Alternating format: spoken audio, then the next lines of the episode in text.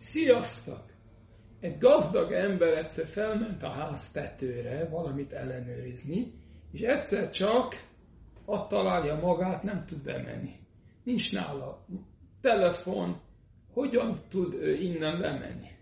Erre ötlete lett, volt pénz a zsebében, és kezdett ledobni egyesével.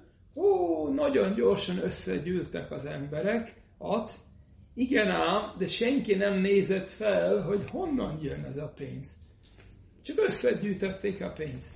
Na, elfogyott a pénz, mit lehet még tenni?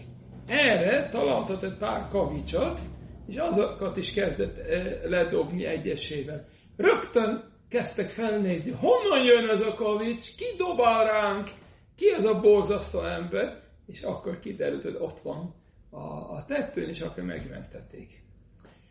Nem valami miatt, ez így természetes, hogy amikor pénz hullik a tetőről, senki nem nézi, hogy honnan jön. Valahogy természetesnek veszik, nem érdekes, hogy honnan jön, hanem csak össze kell szedni. Amikor valami rossz dolog történik, kavics jön fentről, akkor rögtön meg kell nézni, hogy miért jött. Ez az a pont, ahol a Tóra szeretne változtatni. Azt olvasunk a heti szakaszban, Kitavóban, Vajá Kitavóval a Kártam Résit Kol Priadama. Ez pedig a zsengék bemutatás. Az embernek van kis kertje, nagy kertje, akkor az első érett gyümölcsöt meg kell jelölni, és fel kell vinni Jeruzsálembe, a szentélyben, és ott pedig hálát adni az örökkévalónak a gyümölcsét.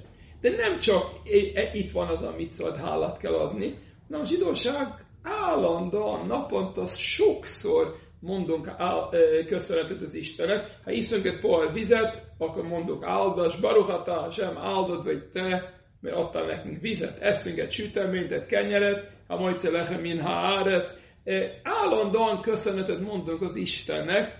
A kérdés, miért kell olyan sokszor köszönetet mondani, és a válaszpont ez, az örökkévaló szeretne az egész nézőpontot állandóan megváltoztatni, hogy ne vegyünk azt természetesnek, ha valami jó van, és koncentrálnunk, és inkább koncentrálni a rosszra. Mert az ember valahogy meg van szokva, a jó azt zsebre teszi, és a rossz után pedig fáj, és mondja, és panaszkodik, és épp pedig a Tóra azt akarja megváltoztatni. Hát vegyünk észre, hogy egy pohár víz, ez egy áldás, mert valakinek nincs egy pohár víz. Vegyük észre, hogy étel, ez egy áldás. Vegyük észre, hogy új gyümölcs, ez egy áldás. És ha ezt észre fogunk venni, akkor jó kedvűek leszünk, jó hangulatban leszünk, és tényleg hálásak leszünk az Istenek, egymásnak, férnek, feleségnek, mindenkinek. Good Shabbos kívánok mindenkinek. Köszönöm szépen!